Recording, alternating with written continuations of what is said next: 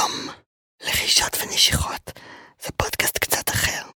אני רונה סופר, ואחרי שלמדתי קולנוע, למדתי מיניות בריאה, ולמדתי לקום מכיסא הגלגלים, וללכת מחדש, הבנתי שיש לי הרבה מה לומר.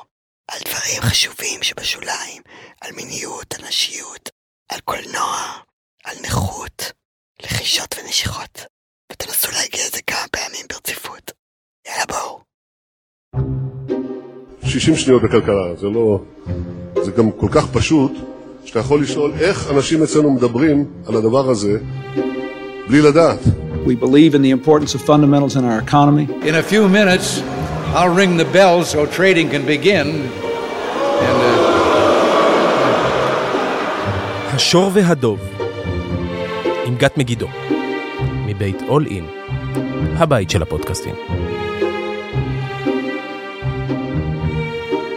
שלום לכולם, איזה כיף להיות פה היום.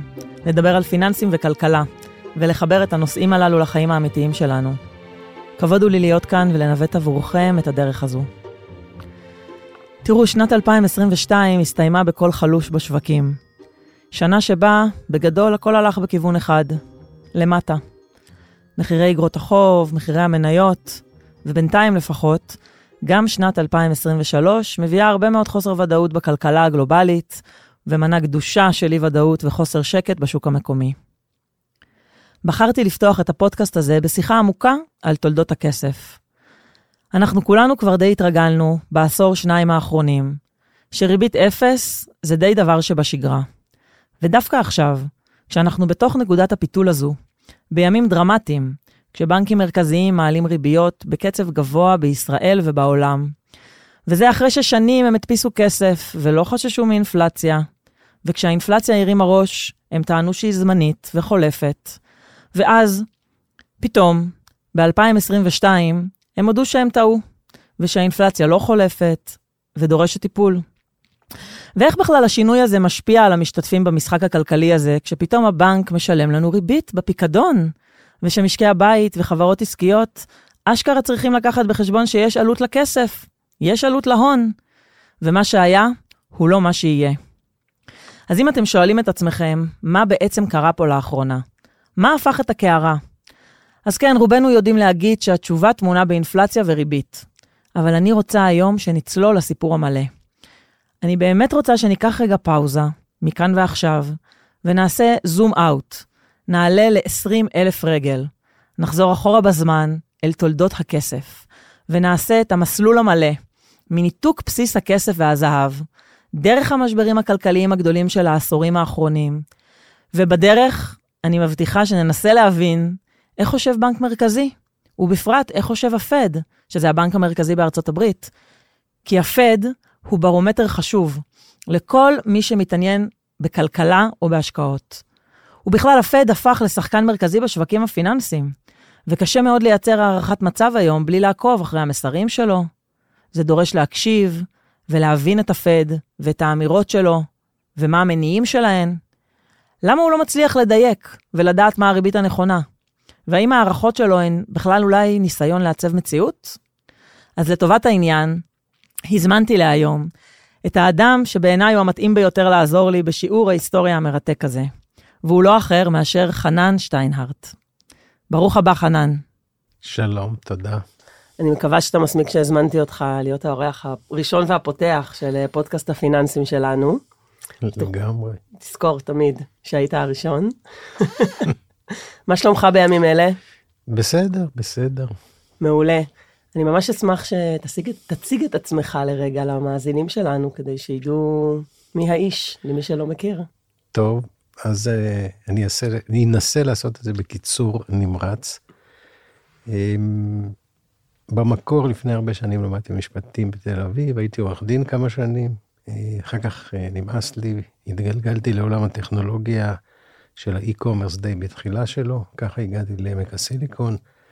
אה, היו לי שני סטארט-אפים, הסיפור, הרקע לא כל כך חשוב, והייתי, נגיד, כמו כל יזם טק בעמק הסיליקון, ב-2008, אחרי שהיה המשבר הפיננסי הגדול, ניסיתי להבין מה קרה פה, איך יכול להיות שבחודש ספטמבר, נגיד הבנק אומר שהכל בסדר ואין בעיות, וחודש אחרי זה הוא מספר שהעולם עומד לקרוס, הרי לכאורה כלכלה זה מדע, איך יכול להיות שמדע משתנה בחודש? ואז נכנסתי קצת לנסות להבין מה זה כסף, למה זה כסף. במשך uh, כמה שנים למדתי, חקרתי, חפרתי, קראתי, ובסופו של דבר יצא מזה ספר uh, קיצור תולדות הכסף, באנגלית, uh, Brief History of Money, How We Got in What Next. ומאז אני כזה בעולם הזה, בשנת, uh, הספר יצא ב-2014, ב-2015 uh, ככה התחלתי להכיר את כל העולם של ביטקוין וקריפטו, כי הדברים האלה מאוד קשורים. ומאז אני פחות או יותר בתוך העולמות האלה. היום אני עובד בחברה אה, שנקראת וולפילד, חברה שהיא רשומה בקנדה וגם כן עוסקת בעולם הזה של, אה, אפשר לומר, במורחב בעולם הזה של קריפטו. מדהים. טוב, אז... ובתור ספורט אני גם כותב פעם בשבועיים בגלובס. נכון, טור מאלף. אמ, אז אנחנו ננסה להתחיל ממש מההתחלה, ולדבר על הדבר שהוא כאילו המובן מאליו, על כסף. כולנו לוקחים כסף אה, נורא, כאילו זה דבר ברור שהוא נמצא שם ושיש לו ערך, ופעם אה, חוזרים אחורה, אז אה, לפני שהיה כסף בנייר, היו, אנשים היו סוחרים ביניהם בסחורות. ובואו נדבר קצת על ההתפתחות הזאת, על ההמצאה של הכסף, למה זה קרה, מתי זה קרה. אז אה, כמובן אין אה, יום אחד עם תאריך שיודעים מתי הפעם הראשונה שהומצא כסף, אבל ההערכה היא שזה בערך, הקונספט הזה הוא בין בערך 7,000, 7,500 שנה. ובעצם כסף הומצא, וזה חשוב להבין, כסף הומצא כאשר נוצר, נוצר עודף, אה, או באנגלית wealth. כאשר אנשים היו נוודים וציידים, וכל מה שהם היו צריכים הם היו תופסים או מלקטים באותו יום, ולא היה להם עודף. לא היה להם אה, עם מה לסחור וצורך לסחור, אז לא היה צורך בכסף. כאשר אנשים התיישבו והייתה מהפכה חקלאית והתחילו לדומסטיקט חיות וללמוד לגדל אה, תבואות, אז בעצם התחיל להיווצר עודף. וברגע שנוצר עודף, עודף שזה בעצם wealth, אה, עושר נקרא לו, נוצר הצורך גם לחסוך אותו, לשמור אותו, לסחור בו וכולי. וכשנוצר הצורך של כל הדברים האלה, היה צורך באיזשהו סרגל שאליו מתרגמים את כל הסוגים השונים של העושר שנוצר. כי צריך איזה סרגל אחיד שאפשר לדבר בשפה אחת. זאת אומרת, נגיד שתי כבשים לעומת עז, זה נשמע מאוד פשוט, וזה פשוט, אבל כשיש לנו נגיד אלף מוצרים, אז זה כבר ממש צריך מתמטיקה סבוכה. במיוחד גם אחרי זה שהיו ממשלות, או ממשלות זה לא הביטוי הנכון, נקרא לזה ארגונים פוליטיים חברתיים שהתחילו לגבות מיסים, אז גם היה צורך באיזשהו אה, אה, סרגל אה, שמודד את העושר הזה, וכך בעצם נוצר הכסף, וזה בעצם התפקיד הכי בסיסי של כסף. להיות סרגל שבאמצעותו אנחנו מנרמלים לשפה אחת את כל העושר הזה, וכמה כל דבר שווה בסרגל זה כמובן עניין של מה שאנשים מוכנים לשלם בשבילו, או מה שאנשים מוכנים לשלם ולקבל. עכשיו, מאחר שכך, מאחר שזה סרגל, אז חשוב לציין שלסרגל לא צריך להיות ערך בפני עצמו. זאת אומרת, לא צריך להיות ערך אינהרנטי אה, לסרגל כדי שהסרגל ימדוד. כל הרעיון הוא שהוא מודד. אה, ולכן בעצם, ככה, אחרי ניסיונות, אה, אה, אה הייתה גרביטיישן, אה, תנועה לכיוון אה, אה, המתכות של זהב וכסף, משום שהמתכות האלה יש להן תכונות פיזיות אה, הן לא אה, מחלידות מהר, הן לא נהרסות מהר, קל מאוד לחלק אותן, קל מאוד... בקיצור, יש סדרה של תכונות פיזיות, ובגללם בעצם המין האנושי גרביטייטד לכיוון של אה, זהב וכסף, כשהזהב היה המטבע העיקרי, כסף תמיד נבע בערך, ממנו, ובעצם זה התחיל בחתיכות של כסף. אה, כשמדובר, מספרים בספר בראשית על קניית מטרת המכפלה ב-400 שקל כסף, שקל זה יחידת משקל במוספוטמיה, אמ, ובעצם 400 שקל זה 400 חתיכות כסף במשקל של שקל אחד. כמו pound silver, דרך אגב, שזה לירה סטרלינג, זה 1 pound silver, sterling. אז בעצם שם אה, נוצר החיבור הזה של אה, חיפשו סרגל, שהלכו באמת למתכות, לזהב ולכסף, מה שקצת אולי אנחנו חושבים שמלווה אותנו עד היום, אנחנו עוד מעט נדבר על זה, על ה... מתי גם היה הניתוק. אבל רגע לפני זה, אני רוצה שנבנה עוד, אה, עוד בסיס לבניין הזה, ונדבר על, על, קצת על בנקאות.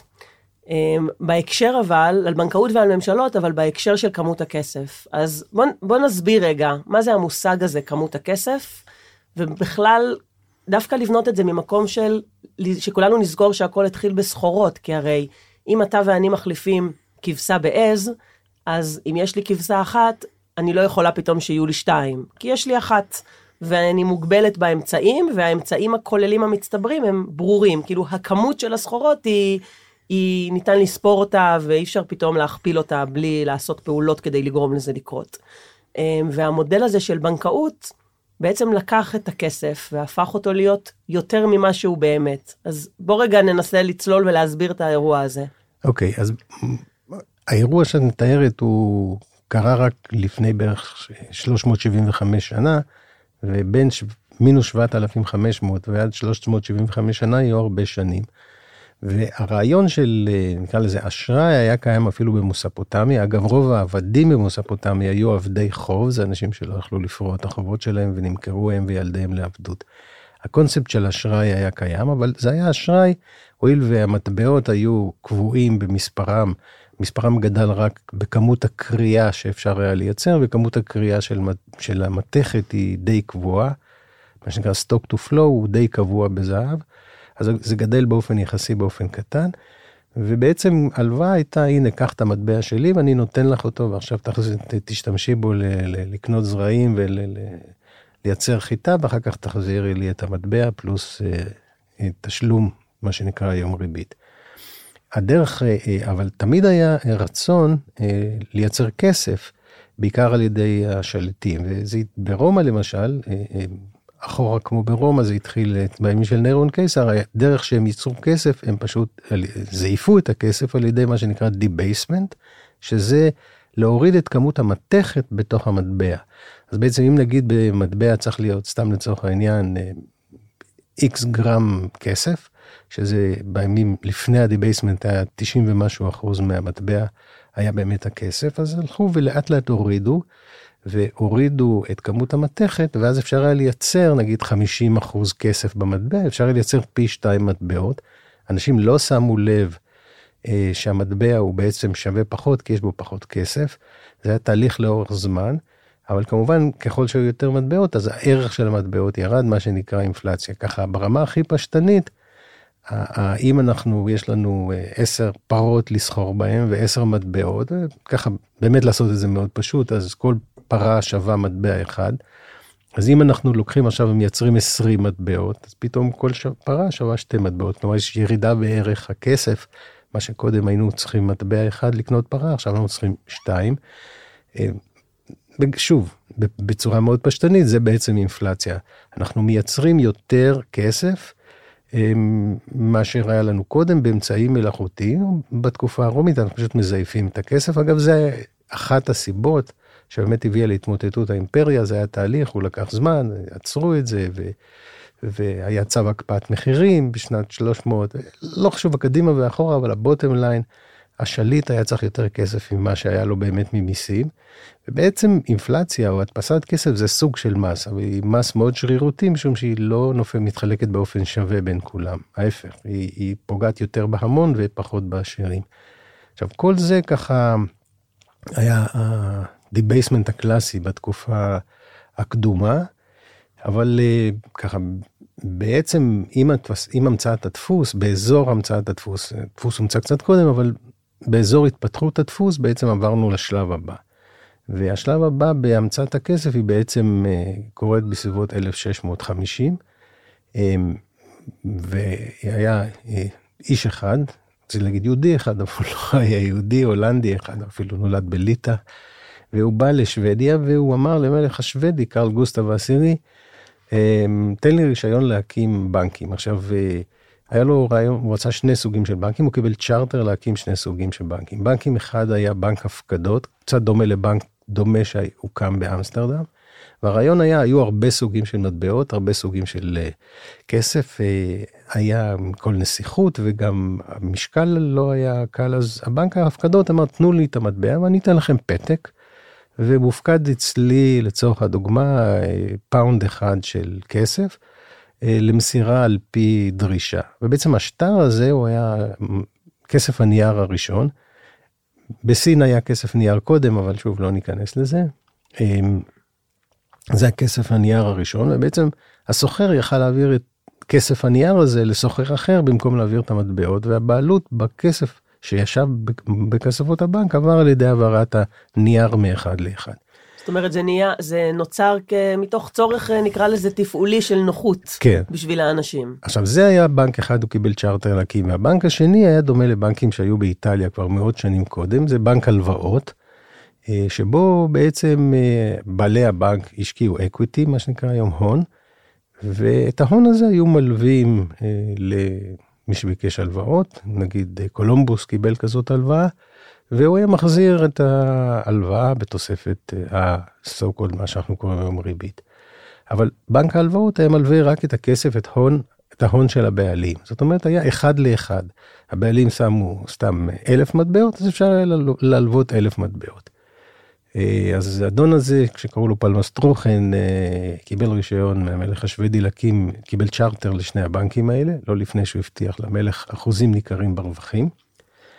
אה, וזה הלך. עכשיו, בשוודיה לא היו אז בנקים, אז זה היה מאוד מאוד פופולרי. הוא נתן את הפתקים למפקידים, והוא נתן הלוואות בצורת פתקים, מתבסס על ההון, ההון של הבעלים, וכולם היו שמחים. אבל זה הלך כל כך טוב שנגמר הכסף להלוואות, כי כאילו כל ההון נגמר מהר מאוד, והוא אמר, איך אני יכול לתת עוד הלוואות? זה עסק רווחי, ואז חלף במוחו הרעיון, אמר, בנק ההפקדות, אה, עוד לא היו אז חומות סיניות, אז אה, בבנק ההפקדות אה, היה כסף מופקד, וההנחה שלו הייתה, אף פעם לא יקרה מצב שכולם יבקשו את הכסף בפעם אחת. אז אני יכול להוציא עוד ניירות על חשבון כאילו ההפקדות. ואז הוא התחיל להוציא יותר ניירות אה, אה, הלוואות מאשר בעצם היה במרתפי הבנק. זאת אומרת, פתאום כל אה, אה, מטבע, אם, במקום שהוא יהיה פתק, הוא היה שני פתקים. נכון. ואז קרה מה שדיברנו קודם, debasement, המלך השוודי ביקש אה, לעשות debasement אה, של המטבע המקורי. אה, דרך אגב, קראו לו דלר למטבע הזה, כאילו זה שורש הדולר. תסביר רגע מה זה debasement. debasement זה מה שאמרנו, של להוריד את אחוז המתכת במטבע. זאת אומרת, לצמצם את הערך של המטבע ידי שאני מוריד את כמות המתכת המקורית. אגב, שם זה היה נחושת, אפילו לא כסף, במטבע, ואז בעצם הערך של המטבע, אם אנשים מבינים את זה, הוא שווה פחות, כי יש בו פחות מהמתכת מה, המקורית. אבל זה היה מתוך רצון לדלל ולעשות מניפולציה? כן. זו הייתה מזימה, זה לא היה בואו... אמ, כן, אוקיי. תמיד debasement, תמיד אינפלציה זה מזימה, תמיד הדפסת כסף זה מזימה. זהו, ואז מה שקרה היה run on the bank, האנשים שהמטבעות של הדלרים שלהם בבנק ההפקדות, רצו אותם חזרה כי הם יהיו שווים יותר לעומת ה debasement שהולך לקרות, ואז בעצם היה run on the bank. לא היה לו מספיק אה, כסף אה, אמיתי, מטבעות, לכסות את כמות הניירות, ואז הבנק פשט את הרגל, זה היה the first run on the bank, פשיטת הרגל הראשונה של הבנק הזה. הוא עמד לדין, הוא אה, קיבל גזר דין מוות, חננו אותו, אה, אה, הוא עזב את שוודיה, גירשו אותו משוודיה. מת זמן קצר לאחר מכן, אבל הרעיון הזה של להלוות יותר כסף מאשר יש מופקד בבנק, חי וקיים עד ימינו. אנו קוראים לזה בנקאות ברזרבה חלקית, ובעצם בנקאות ברזרבה חלקית זה מכונה לייצור כסף. שוב, הטכניקה לא כל כך משנה, אבל ברמה הכי בסיסית היא שהבנק מייצר יותר ניירות, התחייבויות, לכסף, מאשר יש לו כסף אמיתי אה, במרתפים. יותר מזה, מלמדים את זה באוניברסיטה, קוראים לזה יחס רזרבה.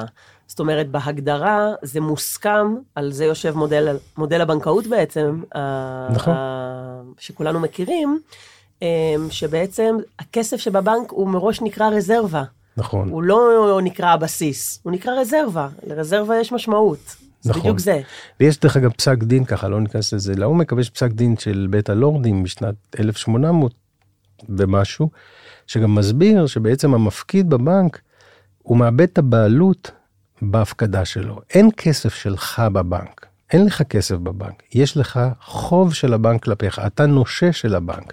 לכן למשל, אם הבנק פושט את הרגל, אתה לא יכול להגיד, שמע, תן לי את הכסף שבחשבון. החשבון זה דרך רישום טכני של הספרים, אבל באופן מעשי, מבחינה משפטית, אתה נושה של הבנק, זה הכול.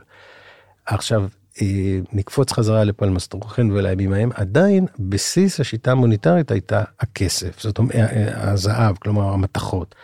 גם כשהממשלות התחילו לייצר שטרות, השטרות האלה היו ברי החלפה לזהב ברמה הפרטית, זאת אומרת, אתה לוקח שטר של דולר, נגיד של 10 דולר משנת 1907, כתוב מאושר בזאת כי הופקדו 10 דולר של זהב בטרז'רי, והמטבע הזה, השטר הזה, הוא להחלפה על פי דרישה. זאת אומרת, היית יכול להיכנס לטרז'רי ולהגיד, תנו לי את הזהב, הם היו נותנים לך את הזהב.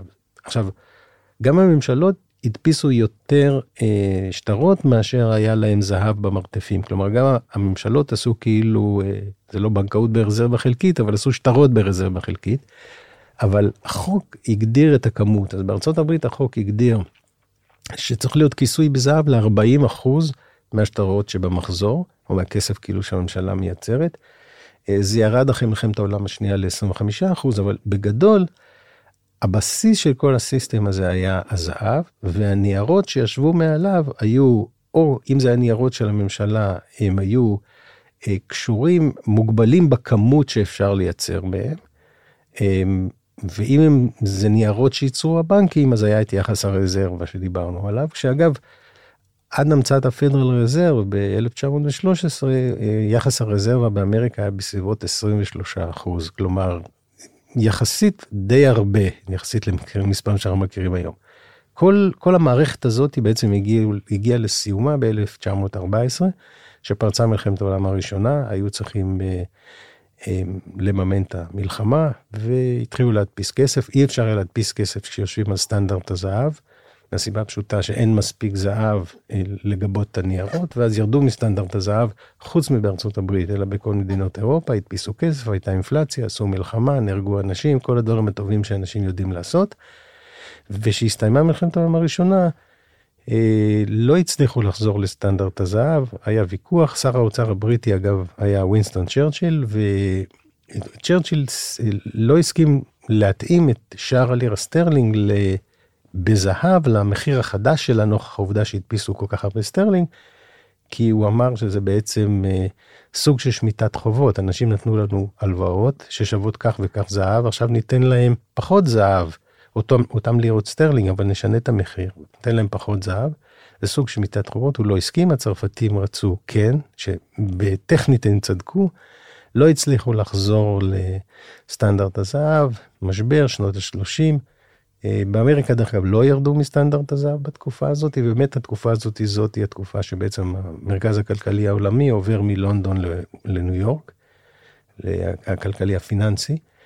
ובעצם אה, המשבר הגדול, אה, ואז, שוב, לא ניכנס לפרטים, רוזוולט מחרים את כל הזהב בארצות הברית מאנשים, עושה פיחות בשער הזהב, אנשים לא יודעים שהחרימו פעם את כל הזהב באמריקה, מאנשים פרטיים, ופורצת למלחמת העולם השנייה, שוב אנשים עושים מה שהם יודעים לעשות, שוב פעם הם הורגים, שוב פעם הם מדפיסים, שוב פעם כל הדברים הטובים, ובסוף מלחמת העולם השנייה, בעצם ב-44, מתכנסים בעיירה קטנה בניו המפשיר, ווייט מאונטנס, לא רחוק מבוסטון, כינוס שנקרא, בעיירה שנקראת ברטון וודס, מקום יפהפה, מומלץ. ובברטון וודס בעצם חותמים את השיטה המוניטרית של אחרי מלחמת העולם, ובעצם בפעם הראשונה בהיסטוריה, הלינק, עדיין יש לינק בין זהב לכסף, לא כסף silver, כסף of money, as of money, אבל פעם ראשונה בהיסטוריה, הניירות הם לא ברי החלפה. כלומר, אדם פרטי לא יכול להחליף את הנייר בזהב, אבל הם ברי החלפה לבנקים מרכזיים, והשיטה בעצם אומרת שכל אה, אה, הדול, הדולר או הזהב יהיה שווה 35 דולר לאונקייה, וכל המטבעות בעולם יהיו אה, אזוקים אה, לדולר בשער קבוע, פחות או יותר. ובעצם יש לנו סיסטם שעדיין קשור לזהב. עדיין בארצות הברית חייבים לשמור 25% זהב אה, רזרבה מול הניירות המודפסים, ויש מחיר קבוע לנייר מול הזהב, 35 דולר לאונקייה, וכל המטבעות או כל הניירות האחרים בעולם קשורים בשער קבוע. כל הדבר הזה מחזיק מעמד עד 68, שהוא, אין לנו זמן להיכנס כאן לכל הפרטים, אבל ב-68 המערכת הזאת מתחילה לקרוס, ובעצם ב-68 הקונגרס מעביר חוק לבקשת הנשיא ג'ונסון, שקוראים לזה אה, ביטול חובת אה, הרזרבה בזהב, וב-71 אה, ניקסון בכלל מבטל את הסכמי ברטון וודס באופן חד צדדי, ובעצם אנחנו נכנסים לשיטה שאנחנו חיים בה היום. עכשיו, כולנו התבגרנו לתוך השיטה הזאת, אם לא נולדנו לתוכה, ואנחנו חושבים שהיא השיטה שהייתה מאז ומתמיד, שיטת כסף הפיאט, כלומר, המילה פיאט היא מילה באיטל... בלטינית רצון השליט, כסף פיאט זה כסף שמיוצר לפי רצון השליט. ובעצם מ-71 אנחנו בעידן הזה, עידן כסף הפיאט, שאפשר לייצר כסף בכמויות בלתי אה, אה, מוגבלות. בעצם מה שמגביל זה, נדבר על זה עוד שנייה, ציינת, זה יחס הרזרבה והריבית, אבל בעצם הכסף לא קשור כבר למשאב הפיזי שנקרא זהב, ואפשר לייצר תיאורטית כמות בלתי מוגבלת ממנו, ונדמה לנו שככה העולם מתנהל תמיד, אבל זה בגלל השורטסייט שלנו כבני אדם, אבל בעצם 7,500 שנה העולם לא התנהל ככה, ורק 50 אה, שנה הוא כן מתנהל ככה. אז אה, זה אנומליה בשלב הזה, אנחנו בתוך ניסוי שאנחנו כנראה מתקרבים לקצה שלו, ובעצם מה שהכריע את כמות הכסף שתיוצר מ-1971 והלאה זה שני דברים, זה שער הריבית שמגדיר כמה אנשים רוצים ללוות, כי אמרנו, דיברנו על בנקאות ברזרבה חלקית, שכסף מיוצר בדרך הזאת. והדבר השני זה יחס הרזרבה, כאילו, יחס הרזרבה מגדיר את המהירות שבו הבנק יכול לייצר את הכסף. לא את, את הכמות, כי מאחר זה לא קשור לזהב, הכמות כאילו לא מוגבלת, אבל המהירות שבו הבנק יכול לייצר את הכסף. ויחס הרזרבה הזה הלך וירד. לאורך זמן, ערב 2008, במוסדות הגדולים שעסקו במשכנתאות, זה הגיע כדי 1.5 אחוז. שזה בעצם אה, כמעט כלום. כן, צריך, בקור... לה, צריך לה, לה, לחדד את זה.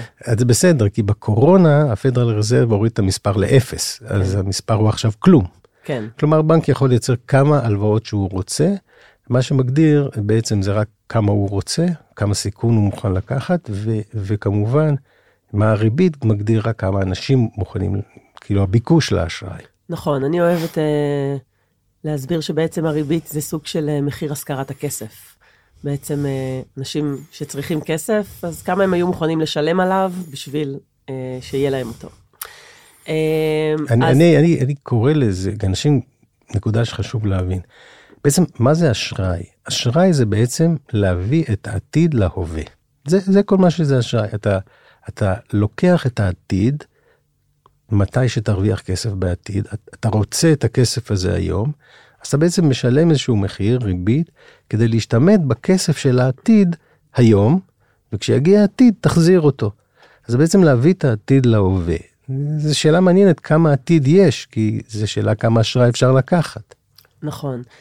טוב, אנחנו לא, לא נקפוץ ל-2023, אבל באופן כללי, העשורים והעשור, שניים האחרונים, הם יותר ויותר הרי מאופיינים בתרבות צריכה.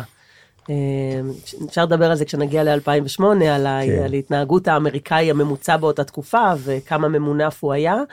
אה, אז, אז אני רק רוצה להגיד שכשלומדים את זה ברמת המודלים, יש המון היגיון באדם צעיר, שעוד לא הגיע לשיא פרנסתו, והוא uh, מקים משפחה, וקוראים לזה, אני מנסה להיזכר, uh, החלקה של ההכנסה הממוצעת או משהו כזה, שבעצם אתה, כן, אתה לווה מהעתיד, אבל זה תמיד מוצג בצורה שכלתנית, שזה בעצם קורה כי אתה יודע שתרוויח יותר כסף בעתיד, כי תתקדם בעבודה, וגם הילדים יגדלו, ההוצאות ירדו, אז אתה בעצם לווה מהעתיד כאילו בצורה מושכלת. אה, מה שאנחנו חיים בעולמות היום זה באמת אה, קושי מאוד גדול לדחיית סיפוקים ואלמנטים של צריכה אה, מאוד מאוד מועצמים שמתחברים למה שאמרת, אבל לא נסטה לשם. אז בעצם, אתה אוהב לחלק את העידן הזה של אחרי הניתוק בין הזהב לבסיס הכסף בעצם, לשניים. הראשון זה בעצם משנות ה-70 שם זה התחיל, עד 2001, בעצם מ-2001 מתחילה פה סדרת משברים אה, שרובנו מן הסתם אה, אה, מכירים ו, וחיינו אותה, למרות שיש היום, אני מחשיבה את עצמי צעירה. אבל יש פה דור שלם שאין לו מושג, אין לו מושג מה אמרתי הרגע, אבל אנחנו נעזור לספק על זה, את ה, לתת צבע על התמונה של זה. אבל בעצם חלק ראשון עד 2001 וחלק שני מ-2001. אז בוא רגע לפני שנלך למה שהוא יותר זמן הווה מבחינתנו, נדבר על עד 2001, בעצם אחרי שהאירוע הזה קורה, אותו ניתוק, שאין כבר אה, בס, אה, יחס בין אה, זהב לכסף בצורה רשמית.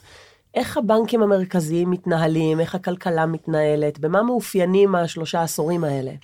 אז בעצם אה, בואו נחלק, אה, נדבר על uh, התקופה שמ-1971 ועד נגיד הדוט קום, שזה 98-2001. אז בגדול, מה שקורה זה, זה ככה. בשלב הראשון הייתה אינפלציה, כלומר, uh, בארצות הברית הדפיסו הרבה כסף, uh, יחסית לאז. Uh, לא היה סין, שוב, אנחנו לא נוכל להיכנס לזה, אבל סין זה דרך לייצא את האינפלציה שלך, זה, שזה זה חלק מהסיבה שאחר כך הדפיסו ולא הייתה אינפלציה כל כך גבוהה, כי הצליחו לייצא לסין חלק מהאינפלציה. ככה נסביר למאזינים בפשטות, כשאתה קונה בזול אה, מוצרים בסין, אה, ובסין אז השכר היה פחות מעשירית מאשר בארצות הברית, אז באופן עקרוני אתה לא צריך להוציא את העודף כסף הזה בשוק המקומי, ואז הביקושים בשוק המקומי יותר נמוכים, גם לעבודה וגם למוצרים, ובעצם זה לא משפיע על המחיר בשוק המקומי לאותם מוצרים שאפשר להביא מסין. אבל ככה, זה תופעה שהיא קרתה בחצי השני שנדבר עליה. אה, אבל בעצם מה שקרה אז הייתה אינפלציה, ואז אה, נגיד הבנק המרכזי, אה, נגיד יושב ראש ה-board of governors של הפד, זו הגדרה יותר מדויקת, פול ווקר העלה את הריבית, העלה, העלה, העלה, כי הריבית הגיעה כמעט ל-20% והאינפלציה נעצרה. ואז אנחנו נכנסים בעצם לשנות ה...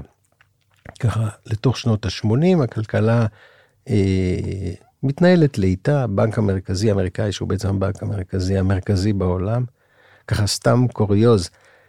את יודעת למה קוראים לו Federal Reserve System ולא נגיד The Bank of England?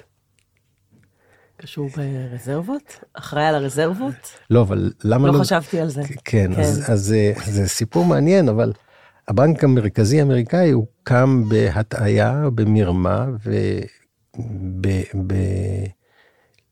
ידעו שזה לא יעבור בקונגרס. הייתה התנגדות מאוד גדולה בציבוריות האמריקאית להקים בנק מרכזי. היו שני ניסיונות להקים בנק מרכזי בעבר באמריקה.